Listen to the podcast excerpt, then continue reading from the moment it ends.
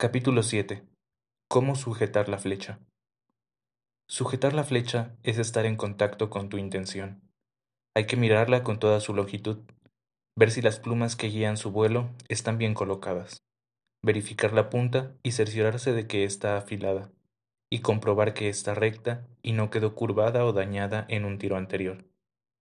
La flecha, con su simplicidad y livianidad, puede parecer frágil, pero la fuerza del arquero consigue que pueda llevar consigo la energía de su cuerpo y de su mente.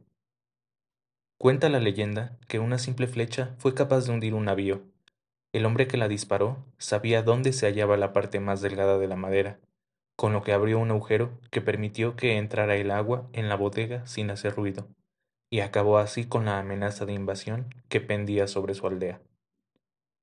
La flecha es la intención que deja la mano del arquero y parte en dirección del blanco. Por lo tanto, es libre en su vuelo y seguirá el camino que le fue destinado en el momento del tiro. Será tocada por el viento y por la gravedad, pero eso es parte de su recorrido. Una hoja no deja de ser hoja porque una tormenta la arrancó del árbol.